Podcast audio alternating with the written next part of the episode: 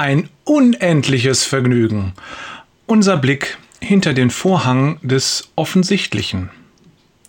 Wenn ein Buch es nicht wert ist, zweimal gelesen zu werden, dann ist es auch nicht wert, einmal gelesen zu werden. Das hat einmal ein Freund zu mir gesagt. Damals wusste ich noch nicht, wie wahr dieser Satz ist.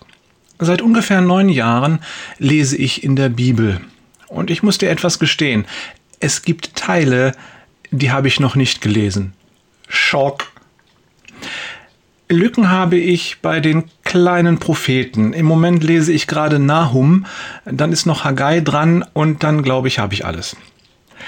Andererseits gibt es auch Teile, die habe ich gefühlt schon tausendmal gelesen. Zum Beispiel die Evangelien und den Brief an die Galater.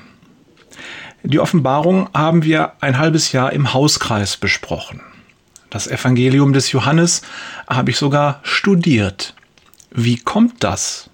Warum ist es mir wichtig, die Bibel komplett und ohne Lücken zu lesen, und warum kann ich von ihr nicht zu viel bekommen?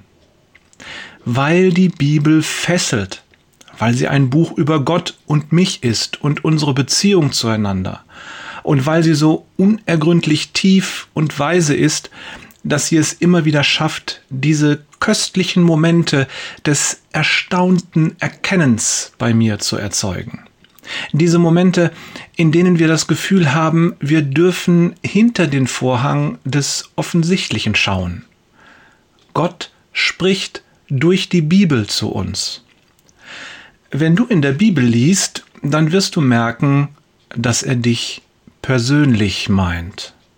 Das ist nicht jeden Tag so. Und mal stärker und mal schwächer.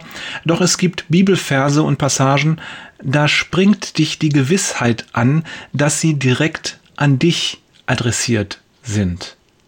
Hier bin ich gemeint.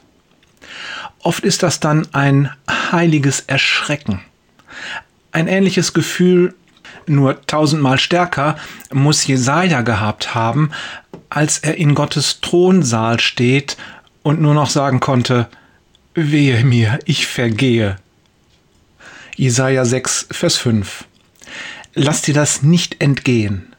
Das ist ein eigentümliches, aber wunderbares Gefühl.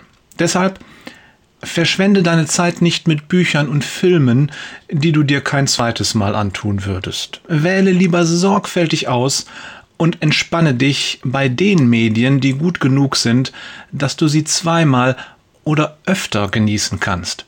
Das Wichtigste aber ist, vergiss nicht, genügend Zeit für die Bibel freizuhalten. Die Bibel ist es wert, tausendmal gelesen zu werden. Oder eine Million Mal. Immer wieder. Liebe Grüße von Jörg. Die Bibel ist das Buch Peters und Thorsten fängt schon wieder von vorne an. Wader.